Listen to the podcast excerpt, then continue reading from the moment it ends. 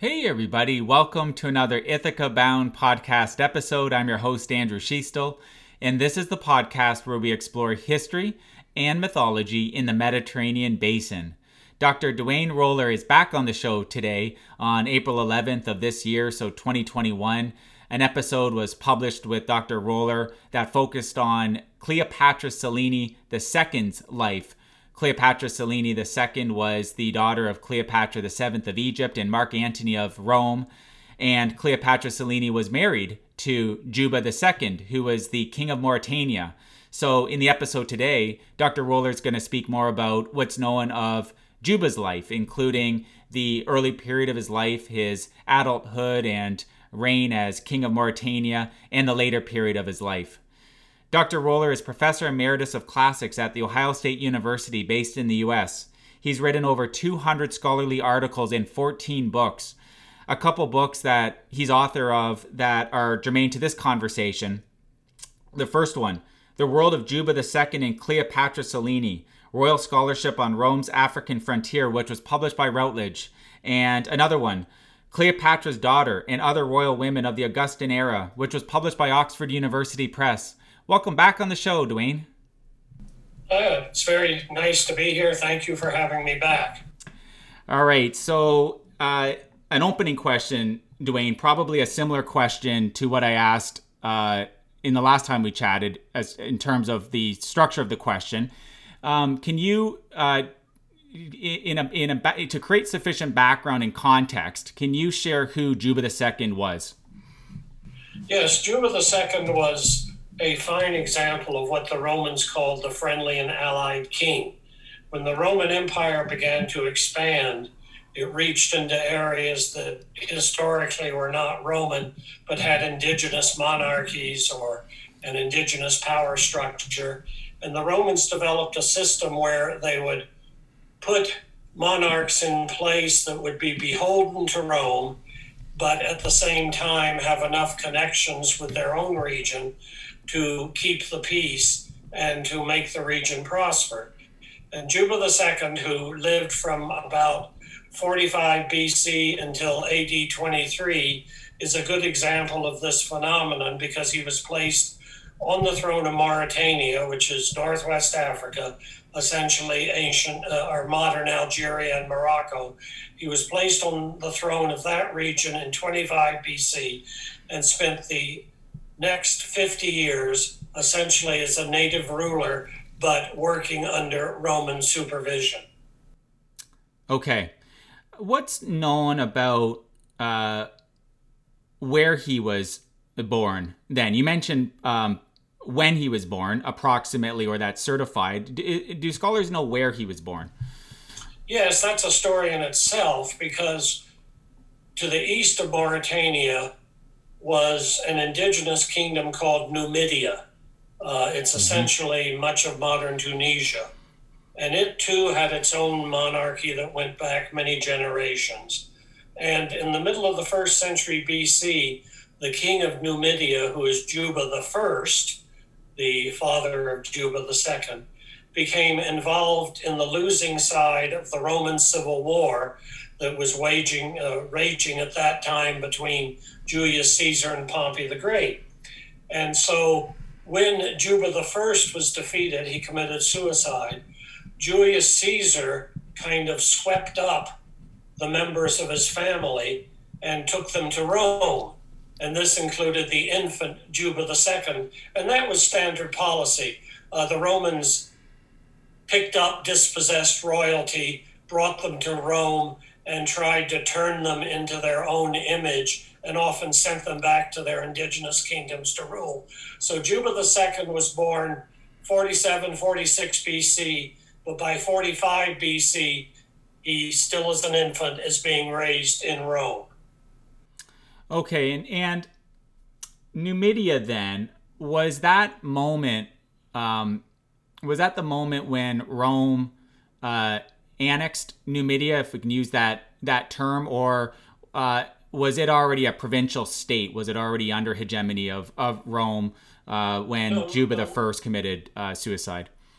No, Numidia was an independent kingdom, but obviously politics being what they were, it was very much influenced by Rome. But when Juba I was defeated, Rome then annexed Numidia and made it part of the province of Africa, which is the territory they had acquired around Carthage a hundred years previously.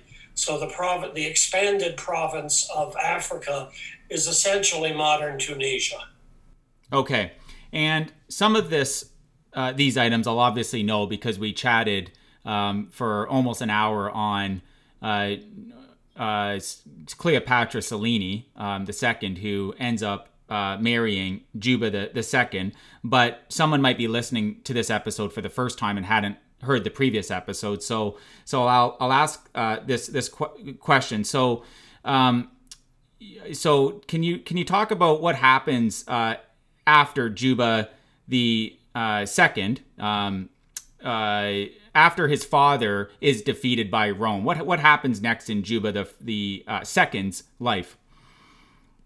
Well, he's taken to Rome, and we don't know exactly where he ends up in the short run.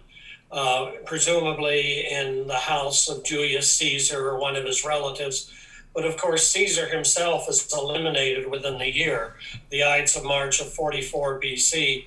And eventually, as Caesar's grandnephew Octavian, the future Emperor Augustus, emerges as the power in Rome, Juba II ends up in the household of Octavian's sister, Octavia, who seemed to have a penchant for raising royal refugees. And so he grows to maturity there. And the one thing we do know from his future career is that he received an excellent education. We don't know any details, but because he became a major scholar, he obviously had contact with the scholarly presence that was in Rome in the late 40s and the 30s BC and growing to maturity in the house of Octavia, which you can still see the ruins of today on the Palatine Hill in Rome. Okay. And uh, before we continue with um, the the chronology of his life, I want to I want to go back to his parents. So you mentioned Juba the first. Uh, do scholars know anything about his mother? No, we don't. Uh, women, as we know, tend to be very invisible unless they're very prominent. Uh, we don't know anything about the women of the royal family of Numidia, except in a couple of small exceptions. It's possible there was some Greek blood in the family.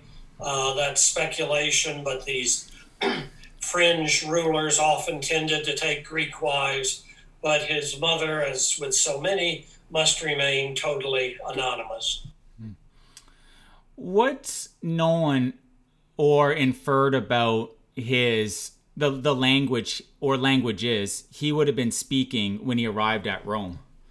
Well, his native language would have been what we might call Numidian, but essentially was the Phoenician Punic language of Carthage.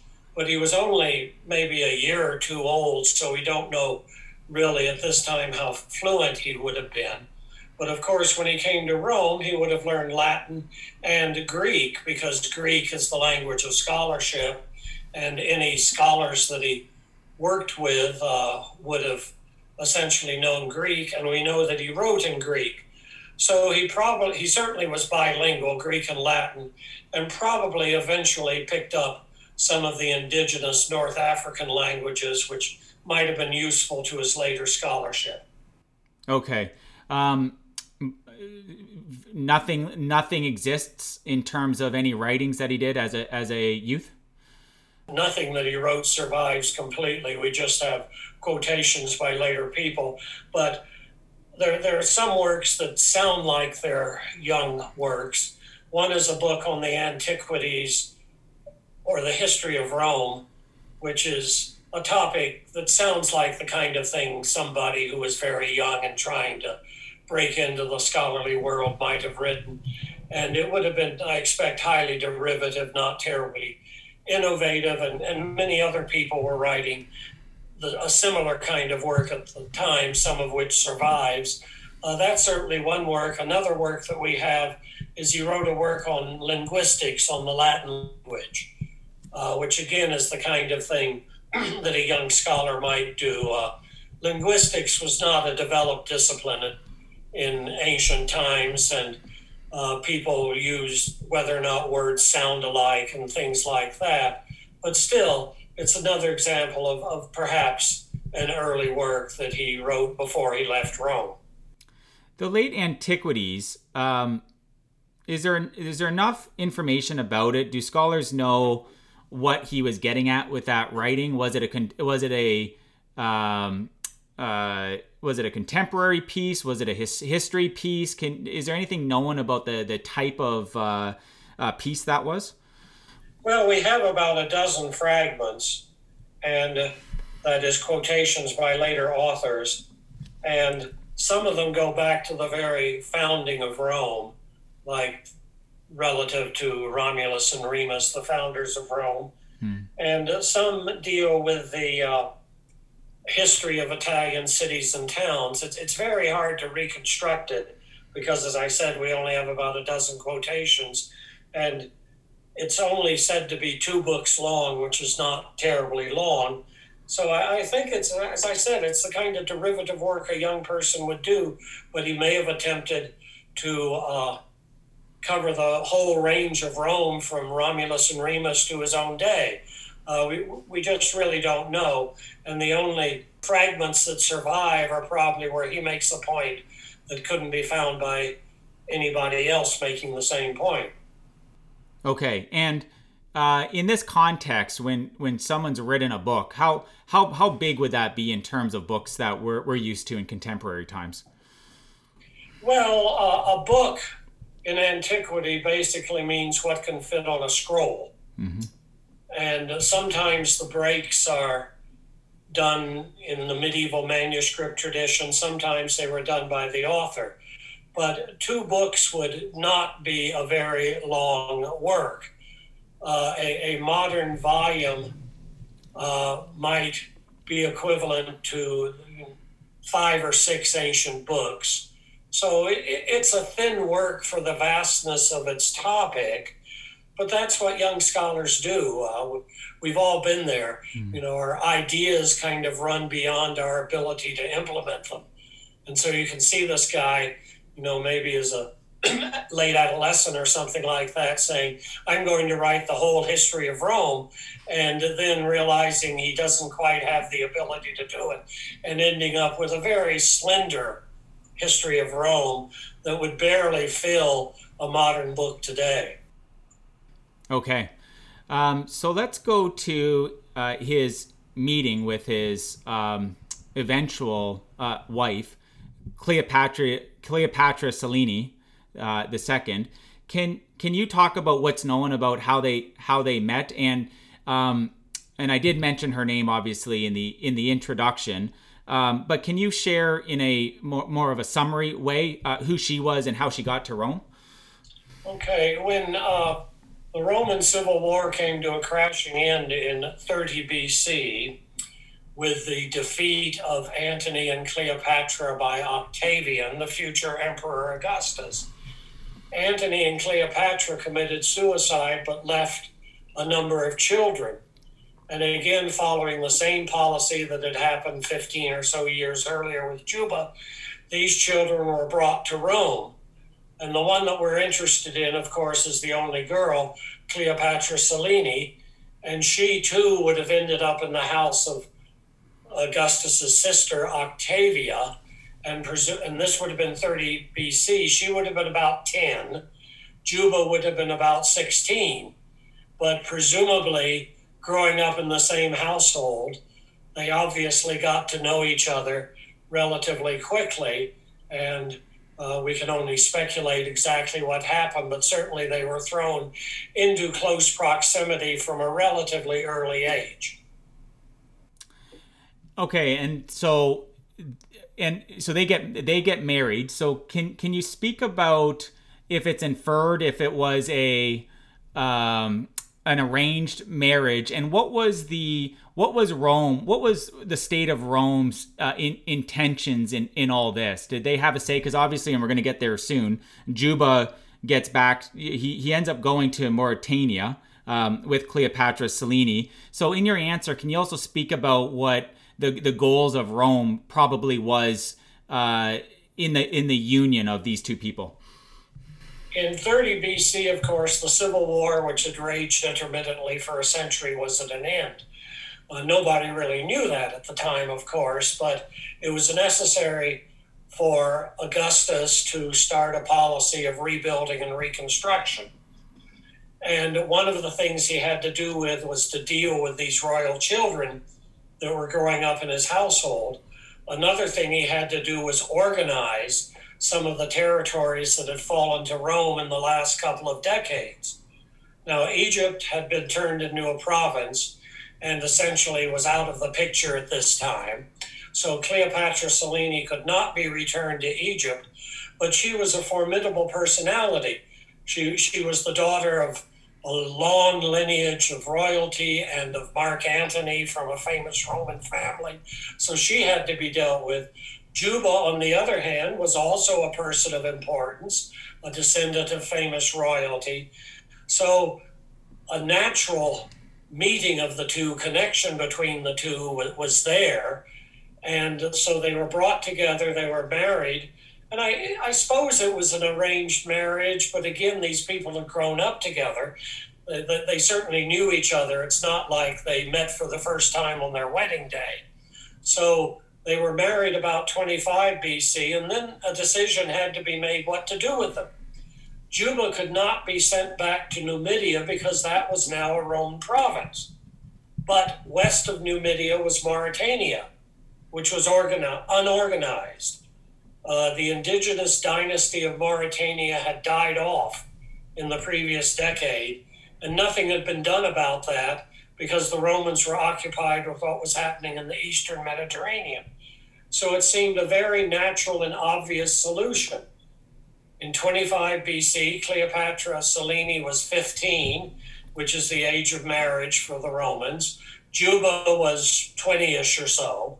So marry them together, send them off to take care of Mauritania and turn it into an allied kingdom with these two ch- children, not children anymore, young people who have very distinguished lineage but essentially have become Roman in many ways. So Mauritania, and you did um, mention a little bit about it uh, earlier. Can can you describe uh, in a, on a map today its its uh, demarcation because um, it probably doesn't exactly follow the exact outlines of contemporary countries. And can, can you also describe, uh, Duane, what the um, uh, what the political uh, milieu um, would have would have been uh, in that uh, in that territory at that point in time. We know Rome has control over it, so that's not quite what I mean. But what the actual m- milieu of the like the geopolitical milieu would would have been at that point in time. Okay, well, actually, the modern countries do follow the ancient boundaries. Interesting. Okay. In this case, because the French colonial officers saw themselves as the reincarnation of Roman proconsuls. Mm-hmm. And so modern Tunisia is the Roman province of Africa, and modern Algeria and Morocco is Mauritania. So the boundaries do conform. Now, as I said, Mauritania had its own indigenous dynasty, which goes way back. But for various reasons, the two kings that had been split into an eastern and western part, hence the division between Algeria and Morocco today, the two kings had died, one in the Roman Civil War, one naturally. And so there was nobody really in charge in Mauritania by the late 30s BC, but there was an increasing Roman mercantile presence crossing over from Roman Spain into Mauritania and into the town that is modern Tangier today, which was kind of the entry point to Mauritania from Spain. And presumably, these Roman merchants were probably screaming to Rome, saying, We need a government, we need somebody in charge, we need to be able to do our business, protect us from the barbarians. And so, after an interregnum of five, six years in the 30s and early 20s, Augustus puts Cleopatra, Selene, and Juba II on the throne of a new kingdom of Mauritania. and basically, presumably, says to them, straighten things out there. This was probably the first time, uh, me presuming that uh, uh, a territory in the ancient period was different than contemporary times. Probably the first time on this episode uh, on this show after over sixty episodes where I got that wrong. yeah, well, that's that, those French colonial officers for you. The same thing is true with uh, uh, east of this with modern Libya. That follows ancient boundaries too. Okay, okay. So, can you uh, can you share more about what's known about uh, Juba's uh, reign as as king of Mauritania? We'll start with more his reign and and policies. What's known about policies and how he governed, and I do want to obviously get to some of his uh, his writings as well in this conversation as a as he when he was an adult. Okay, well, Cleopatra, Selene, and Juba were sent to a place called Iol, I O L, which was kind of a decayed Phoenician trading post. And they built it up into their new royal capital. It's, it's in modern Algeria. And they named it uh, Caesarea or Caesarea, depending on whether you want the Greek or the Latin form, which was the uh, fashion of the day to name cities after the Roman emperor. And they built it into a new and innovative capital. And so, what the two monarchs had to do was basically keep the peace, basically allow Roman merchants and traders to flourish in the area, and to create a state that was peaceful and prosperous, but nevertheless had enough connection with Rome that the powers in Rome did not see it as a threat to the overall integrity of the empire. And the, the topography of North Africa is kind of in three parts. There, along the coast, is a fairly rugged coastal zone, and then there's a fairly fertile interior, and then beyond that is the Sahara Desert. And of course, there are all kinds of indigenous people scattered through this. So Juba had and Cleopatra had the very difficult policy of kind of keeping the peace, keeping the barbarians, if we'll use their term, from causing trouble yet at the same time making sure that they, the monarchs, did not cause any trouble for Rome. And it's a very prosperous area. Uh, there are all kinds of uh, commodities, rich agricultural commodities. There's a purple dye industry on the Atlantic coast of Mauritania. The grain and other cereal products can be exported to Rome. So, if handled properly, it can become a very flourishing part of the empire. And that's what the monarchs were able to do over the next decades. How much um, inf- influence would and presence would Rome have had in Mauritania? So if somebody was there at this given time, uh, Juba is is uh, reigning and uh, with his wife Cleopatra Selene. Um, so, uh, how, what would be because this isn't a, a province of Rome, not technically.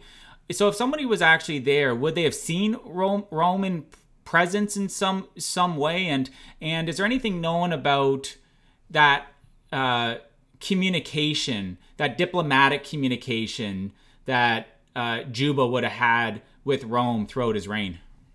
Well, we expect that he went back to Rome because we know of two or three cases of members of his household who died in Rome. And of course, there would have been communication back and forth, but it was one of the few parts of the greater empire that the Emperor Augustus never visited. So that kind of tells us that uh, things were running well. And there would have been, as I said, traders and merchants in the cities who would have no official link with the government but as far as we know, there was no official Roman presence there, mm. except from time to time if Juba needed military assistance. The uh, Roman government, for obvious reasons, looked askance at these allied kings having their own large armies.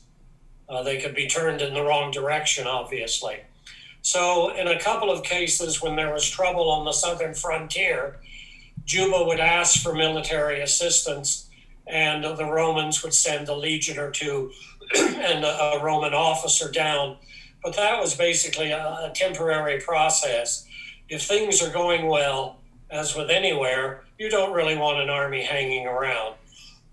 And the fact that Augustus never visited the territory when he really went all over the remainder of the empire tells us that the monarchs in Mauritania were doing their job well. Okay. What's known about his writings as an, as an adult? Well, he continued to write, and actually, we know from a single reference he wrote an autobiography, which we'd really love to have, but it's vanished mm. completely. And his two most important works that he wrote late in life are called Libica, that is about Libya, which is the old Greek name for the whole continent of Africa, and On Arabia. He obviously had an inquiring mind, and he sent out explorations to go into his territory because very little was known about Mauritania except the narrow coastal strip. And he sent an expedition that discovered some islands off the coast, which seemed to have large dogs on them. So he named them the Dog Islands, which has evolved today into the modern name, the Canary Islands. Hmm. So that's one of the greatest survivals of the rule of Juba that he discovered and named the Canary Islands. Hmm. And he also sent botanical expeditions down into the Atlas Mountains, which were life zones unique to people, uh, insofar as people from the Mediterranean knew. And his physician, a man named Euphorbus, discovered a new plant there that had medicinal properties and so we still have the genus Euphorbia today, spurge. So that's the other thing that survives the Canary Islands and the botanical genus Euphorbia, which is a very widespread plant. And so he sent out these expeditions and he wrote a work, Libica, which essentially, essentially was kind of an ethnographic and natural history compendium about North Africa uh, with his explorations with flora and fauna with a certain amount of history, and it survives in a large number of rather lengthy fragments. Uh, from a scholarly point of view, some of the most important are about the now extinct North African elephant. And then later in life, he embarked on a journey to the east. And I might be getting ahead of myself here, but he wrote his work on Arabia, and so let me just kind of break oh, it off yes. there and we can move on from that point. Yeah, do you want to cover do you want to cover that in a bit? We'll do it in the later period. Duane, is that yeah, what you're no, suggesting? Yeah, it, it involves a change in his lifestyle. Because as far as we can tell, Cleopatra Selene died around 5 BC.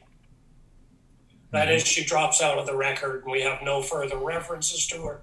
And we seem to have a eulogy that connects her death with the uh, with an eclipse of the moon, Cleopatra Selene, Cleopatra the moon. Juba then, perhaps with his kingdom secure, he'd been on the throne 20 years, and feeling freer to move around, embarks on an expedition commissioned by the Emperor Augustus to explore the Arabian Peninsula. Augustus sent his grandson, whom we know as Gaius Caesar, to assert a Roman presence in the Arabian Peninsula, which was little known, but was the origin of great riches, especially frankincense, myrrh, other things, the frankincense and myrrh of the Bible, all come from southern Arabia, essentially modern Yemen. And so Juba went on this expedition, and he may not have stayed for the entire expedition but he ended up in Cappadocia, which is southern South Central Asia Minor, where he married a woman named Glaphyra, named the daughter of the king of Cappadocia, and he wrote his other great work called On Arabia, which isn't only about Arabia, but extends the Libyan work all the way to India. And again, it does not survive, but was extensively quoted and is some of our best information on contacts between the Mediterranean world and India. The uh, marriage with Glaphyra did not survive. Uh, we think that Augustus took umbrage at a king of the west end of the empire marrying royalty from the east end of the empire that sounded like too much of a power base. And Juba goes back to Mauritania maybe about AD 5 or so and seems to spend the next 20 years of his life there, not marrying again and probably working on his scholarship. Okay. Um, when he was on those expeditions, um, is there anything known about how Mauritania would have been governed in that period of time? And is it is it reasonable to draw the notion that there was quite a lot of peace in that period of time if he had time to be traveling um, quite quite far from Mauritania and spending time uh, writing, etc. Well, uh, yes, and obviously the situation in Mauritania was peaceful enough that he felt he could leave for several years. We don't know any details, but he probably had a well positioned staff. Uh, his one son, Ptolemy, was probably too young to do anything official at that time because he's spoken of as a young man when Juba dies 20 years later. But he must have had a good, solid, and loyal staff in place. And of course, this whole period in Roman history after 30 BC is characterized by a great deal of peace. Uh, there were troubles on the northern frontier uh, in, in, the north of the Alps with the German territories, but that was about the only place there were consistent problems. Obviously, Juba and Cleopatra Selene had brought Mauritania to a position of peace but we really don't know who was in charge when he was away, which seems to be a minimum of four or five years based on a few details we can pick up. But obviously, with the marriage to Glaphyra failing, and as I said, we have reason to believe Augustus broke, the, Augustus broke it up. It probably was strongly hinted to him that he'd better get back to Mauritania and better be back in charge. Okay. So his wife his second wife uh, never went to Mauritania? No, she's a person we know something about, mostly because she married two different sons of Herod the Great, uh, not at the same time, one before Juba and one after Juba. And she was uh, an important royal woman of the era. I do discuss her in a chapter in my Cleopatra's Daughter book. But obviously, uh, she and Juba did not connect for a, a long term, and Glaphyra survives and marries another son of Herod the Great and dies a few years later. Uh, she gets in trouble with Jewish law by marrying two successive sons of Herod the Great. There is a thing about you don't marry the brother of your uh, dead husband, except under certain circumstances. So Glaphyra has an interesting career of her own, but she's out of it insofar as Juba is concerned after only a couple of years. Okay. Um, so, Duane, can you summarize then? Uh, is it, it, do scholars believe that he had two total marriages? Um, so, can you con- confirm that? And uh, how many children are are known uh, that Juba had, and to which wives? Well, the only child we know a lot about is Ptolemy, which is the son of Cleopatra Selene. And the fact that he was named Ptolemy, of course, gives us some indication of their thinking. Cleopatra Selene saw herself as her mother's heir and saw herself as the legitimate queen of Egypt. And she brought a lot of Egyptian art to Mauritania and Caesarea, which you can still see today. And so to name their only known son after the dynasty, the historic dynasty of Egypt, tells us that there may have been some thinking, which probably would not have been expressed publicly, of restoring an Egyptian monarchy. But that never happened. And Ptolemy of Mauritania becomes king when Juba dies in AD 23 or 24 and rules for about 20 years. And nobody seems to like him.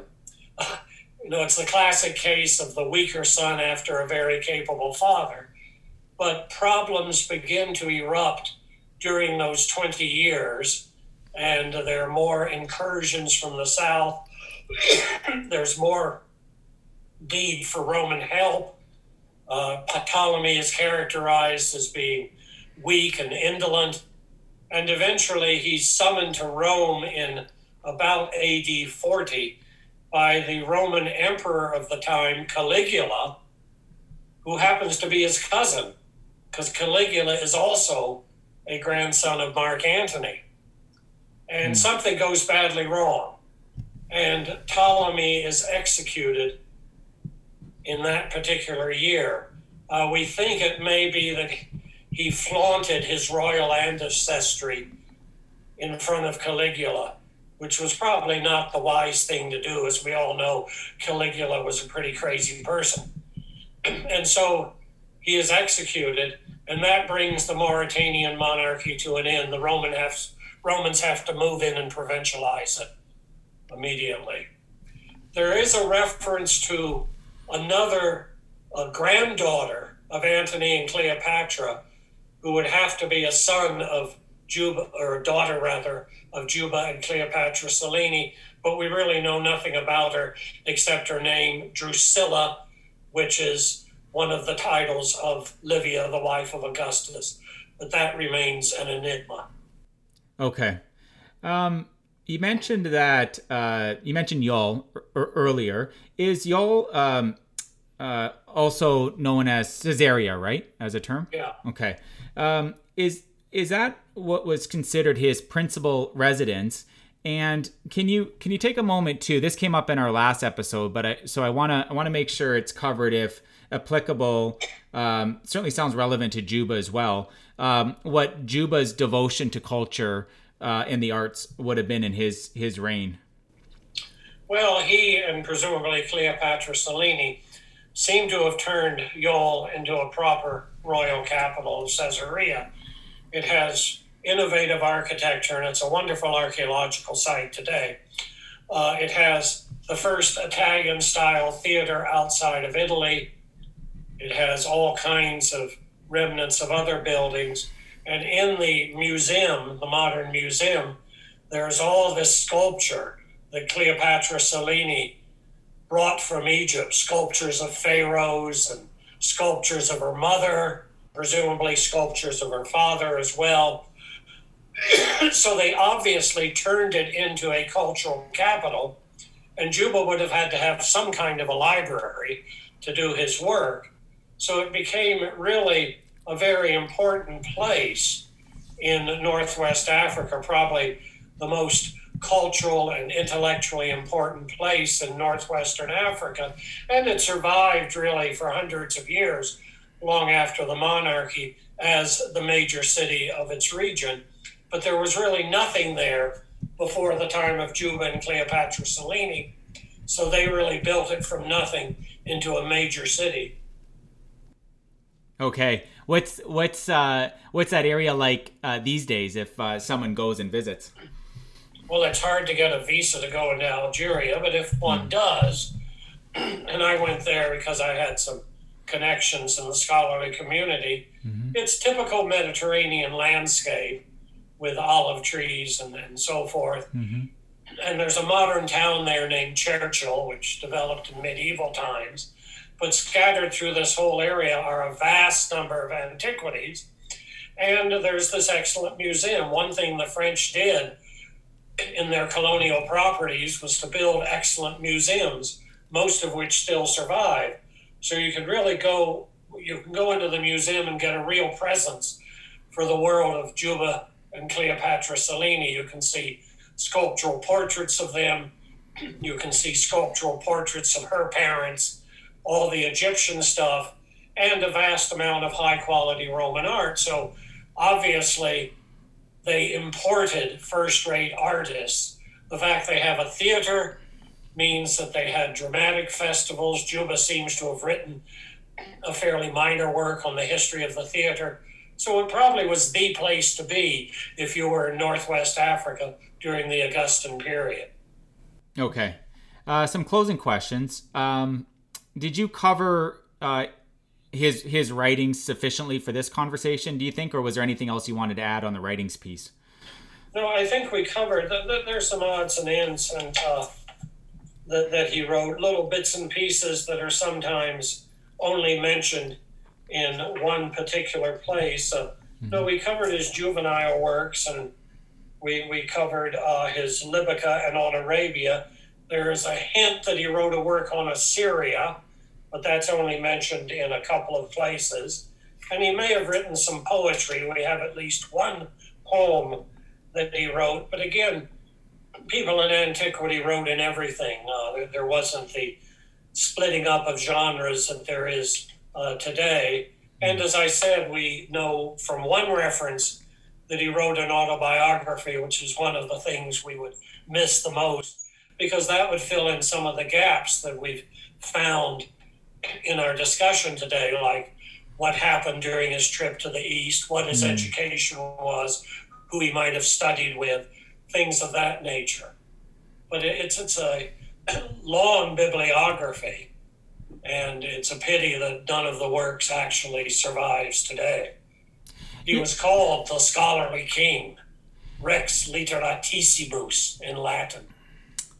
Why why do you think his works don't survive?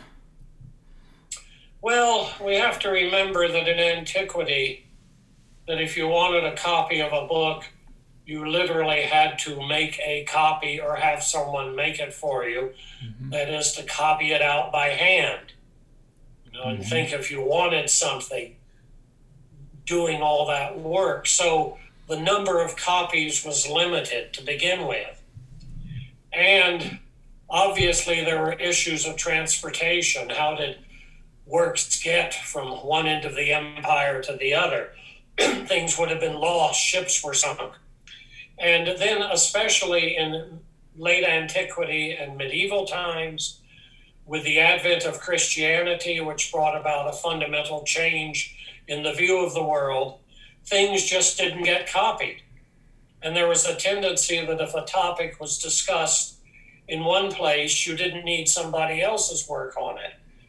And as I said, we have extensive quotations from the Libyka and on Arabia in people like Pliny and Strabo and natural history authors. So obviously, there came a time that somebody said, Oh, we don't need Juba's Libyka anymore. Excuse me, Pliny talks about all of that. And so things tend to disappear. And we just have a tiny fraction today of what survived from ancient writings. And when everything has to be copied down by hand, generation after generation after generation. Mm. And we hmm. know of vast authors who wrote dozens of works and not a word survives. That's just one of the things we have to deal with as classical scholars. So, someone like um, Cicero, a lot of his writings are, are known in contemporary times. So, is it so when you have someone like Juba, who it, it seems like wrote a lot as well, in in a lot of cases, does it just boil down to someone else not rewriting his his work? Yeah, scientific authors tend to have been particularly badly hit. Somebody like Cicero, because he was considered the model of the Latin language, survived because he was probably extensively used in schools. Hmm. And the same thing with some Greek authors. Homer, of course, everybody quotes Homer, and we have hundreds of manuscripts of Homer. But then when you get into the more esoteric scientific authors, they tend not to be copied after a while. And with historical authors, we, we kind of have a continuum of ancient history, but often we have only one author surviving for a given period when we know many people wrote about that period. So again, it's maybe the idea, oh, we have this person, we don't need anybody else. And given the great effort taking to keep these texts going, especially in medieval times, uh, it's just easier. Something gets tossed aside and is never seen again. Libraries were few, and even they were subject to the problems of copying. Manuscripts deteriorate quicker than, say, a printed book with covers. Mm-hmm. Mm-hmm. Okay. Um, is anything known? We're still in the closing uh, question segment here um, of our chat. Is is anything known about his uh, if he was religious, and if so, what what was his religious orientation? Well, religion before Christianity was a much more personal thing than it has been today, and presumably he was aware of cultic matters and cults and so on. There would have been temples in Mauritania and Caesarea to the gods. I doubt if he kept anything about the indigenous Numidian religion, which would have been Phoenician Punic or something like that. He grew up in Rome. He would have been aware about Roman cults and Roman religion. He wrote in Greek. He traveled in the Greek world. But as I said, religion was a much more personal thing than today. But at the same time, things kind of spilled over into everyday life about if you read Homer, you read about the gods and you read about their intervention in human affairs. Is that religious or is that just cultural history? It's sometimes hard to say. But I think the short answer to your question is no, we really don't know anything about his personal religious sensitivities. No matter how large or how um, small, everybody's life makes makes a mark in some way. What do you think the the mark or marks were that uh, Juba's uh, life made? Well, he's the best example that we have in many ways of this friendly and allied king. He was someone who was taken from his homeland, raised in Rome, educated like a Roman, became a very excellent scholar, and then went back to Mauritania and upheld Roman ways and pacified the country for nearly 50 years. So he's a very important person in the era of the new Roman Empire, the late first century BC and the early first century AD. And of course, his scholarship, even if it's fragmentary and exists only by quotations from others, nevertheless is an important source of data for us, especially about the southern extent of the empire from the Atlantic Ocean and Mauritania all the way out to India. And of course, two specific survivals, as I mentioned, are his naming of the Canary Islands and his establishing effectively of the botanical genus Euphorbia. Okay, thanks for coming back on the show, Duane. It's always enjoyable to speak with you. Well, my pleasure to be here. So, again, everybody, the couple books that I mentioned at the start of the episode um, the first one, if you want to read up more on Juba II and his first wife, Cleopatra Selene, it's titled The World of Juba II and Cleopatra Selene Royal Scholarship on Rome's African Frontier. The other book that I mentioned um, is titled Cleopatra's Daughter and Other Royal Women of the Augustan Era. I'll drop links to both the books in the show notes on the ithacabound.com's associated subpage to this episode. Duane and everybody listening, as always, wishing a marvelous journey. Bye for now. Thank you. Hey again. If you enjoyed today's episode, please subscribe to the podcast, and I wish you a bountiful rest of your day. Bye for now.